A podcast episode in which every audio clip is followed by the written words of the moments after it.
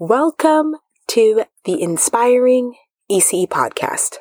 I'm your host, Marcia Nicole, and in today's episode, we will be talking about all the messages that I have been receiving in my DMs lately. And it is the question, what if I want to go back to school after I have my diploma? What can I do? How can I get there? I don't have all the answers, but what I do have is a little bit of my journey and a little bit more of ways that I want to support you if you're thinking about extending your professional journey. Hello, and welcome to the Inspiring ECE podcast. I'm your host, Marcia Nicole. Thank you so much for joining me on today's podcast. We're about to talk about some exciting stuff on today's episode. So let's get started. All right. So on today's episode, I have a two year early childhood diploma. What's next? Lots. Lots and lots and lots. The sky's the limit. Having an early childhood education diploma is a fantastic thing. I never want to undersell it. If you are an ECE, you should be singing it from the rooftops. It's a huge accomplishment and it is a profession that is lacking recognition, but so important to society. But a lot of you have questions about, so what's next? Everybody's journey is different. Some just want to keep going within the field, such as becoming a center supervisor, becoming a district manager, becoming an advocate for early childhood. All of those options are open to you. But others want more post-secondary study, which is what I did. And I can definitely share those with you. So after many years of having my early childhood diploma, I went back and got a bachelor's degree in early childhood leadership. There are many other degrees that you could get with an early childhood education diploma. We are in Ontario, Canada, so our structure is a little bit different. When you are looking at certain programs, they do credit you in your degree program if you already have a diploma with two years. So it's not a full four years. You only have to complete an additional two years to get the degree or the undergrad. And that's what I did. So I know you're thinking, what opportunities does having a degree have? Well, getting your degree opens you up to being allowed to enroll in teachers college programs, which some of you have expressed extreme interest in. And that's great. For others, with having your bachelor's degree in early childhood, it opens you to job opportunities such as curriculum specialist, childcare advisors, management roles, and such other things as private schools, childcare centers, and community organizations that deal with young children. That is just one of the options if you choose to get a degree. The other question that I'm getting is, with your degree, can I go to teacher's college? Yes.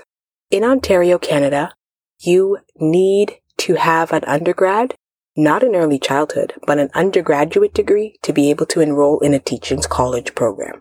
And I know what you're thinking, but they're extremely competitive and I've been out of school a long time.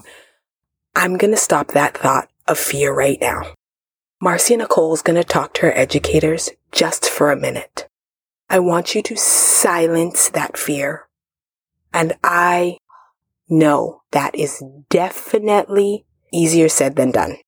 If you want something for yourself, you are worth it. You can do anything you put your mind to, especially if you want it. So if post-secondary is something you have been thinking about in the back of your mind for years, now's the time. And I know you're thinking, but I can't afford it and I can't do this and I can't. And there's a hundred other thoughts. Stop and breathe. We can do this. And I'm only saying this to all of you is because I've done it. And it wasn't easy. Not at all. And that's why I'm going to tell you if post secondary is where you want to go, go for it. I will advise you to do this. There is nothing to think about until you get accepted into the program you want.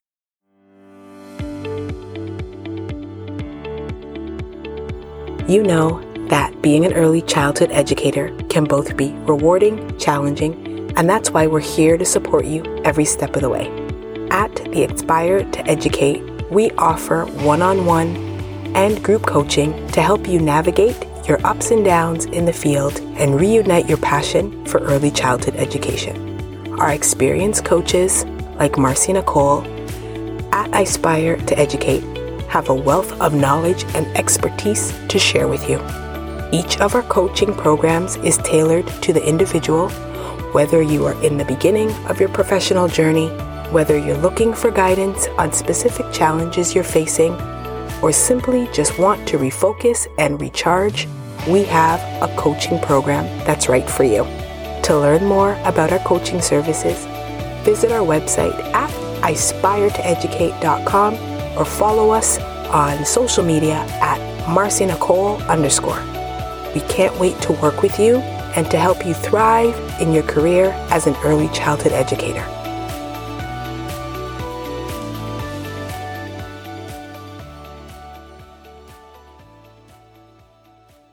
With that being said, you have to do your research. If post secondary study is where you want to go, find out what your passion is. Maybe you want to do outdoor learning. Maybe you want to do pedagogical practice. Maybe you want to do racial inequalities. Whatever it is you want to do, do the research. Don't be afraid to look it up. Figure out what schools are offering. Once you find something that interests you, then it's time to apply. Yes, I said it. We gotta open up the tab that says apply now and hit the button. All of you just sighed and says, she makes it sound so easy. It wasn't. That was the most difficult step that I had to take. But you have no decision to make about anything else until that acceptance letter comes in. And then we could think about all the other things that have overwhelmed us about post-secondary study, such as how much time is this assignment going to take? Or how am I going to afford to do this? Or can I really do this? I have been out of school forever. We don't need those thoughts right now. What we need is just for you to apply. Once you apply and you get accepted into a program, then we worry about doing each one of those things one at a time. That's it. We take it one step at a time. Don't overwhelm yourself with everything. Once you get an acceptance, then we worry about those things. All right. Let's talk about if we don't get an acceptance. Yeah, that happened to me too. That's the reality. Been out of school a long time. Rejection is a part of my journey, and of course I'm going to share that with you. I was rejected from two or three programs, and at first I was heartbroken. And I started to get that imposter syndrome. I'm not good enough. I can't do this. What was I thinking? I sat there in those thoughts for quite a long time when I said to myself, you applied for a reason and maybe that's just not the fit for you. So I kept applying until I found my fit. But rejection shouldn't stop you. It's a part of your journey. And in my journey, I asked for feedback. When I didn't get accepted to a program, I sent an email inquiring about what exactly was missing in my application, what went wrong, just very professionally, and I got back professional responses that led me to keep applying.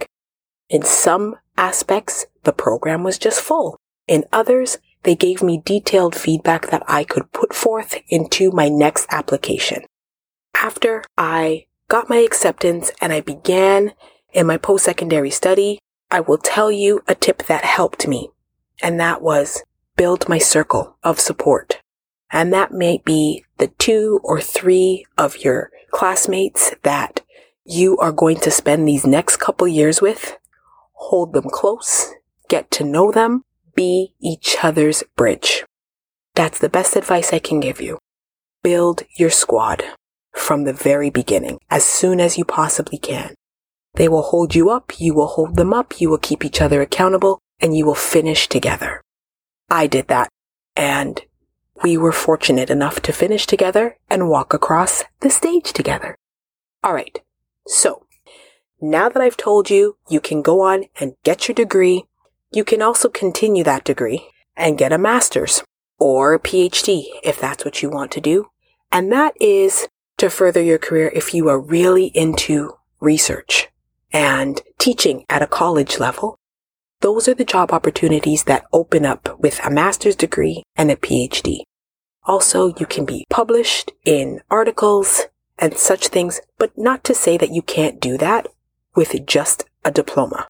So, if you are looking into post-secondary study, I want you to know that yes, you can do it. And this is a big but, for somebody that has done it, I will tell you, post-secondary study is not the only way to grow in your professional development. And I'm going to say it again. Post-secondary study is not the only way to grow in your professional development. Because let's be real, post-secondary study isn't for everybody. It's hard, it's time consuming, and sometimes you have to learn things that aren't necessarily your focus just to be able to complete the course load. What I will say is coaching and professional development and finding courses and programs that target what you're interested in is also a great way to invest in yourself and your professional development. Nobody says it has to be post-secondary. Find out what works for you and embrace it. I have had amazing coaches and I have taken extraordinary professional development. And that is what led me to beginning this podcast. So there are many ways to grow in your professional journey. I want you to find out where you are most happy because being in this field is challenging and overwhelming at times, but it is also fantastic and rewarding. And for me, I love to see the work that early childhood educators do in their programs daily. How much they give back and contribute to society brings me joy. I hope this episode was helpful and I hope I didn't overwhelm you. And if you have any questions at all, please DM me. I answer questions as much as I possibly can and I love to hear from this community. If you are interested in exploring some coaching options or to further your career through some professional development, I will be saying that iSpire to Educate will be offering professional development as well as coaching programs in the new year. I wanted to say thank you again for tuning in to the Inspiring ECE. I'm your host, Marcia Nicole, and I always enjoy talking to you. So until next time, thank you so much for joining us on today's episode of the Inspiring ECE podcast. This was a blast. If you don't want to miss any future episodes, please don't forget to subscribe. Check us out on socials on iSpire to Educate. Until next time, bye for now.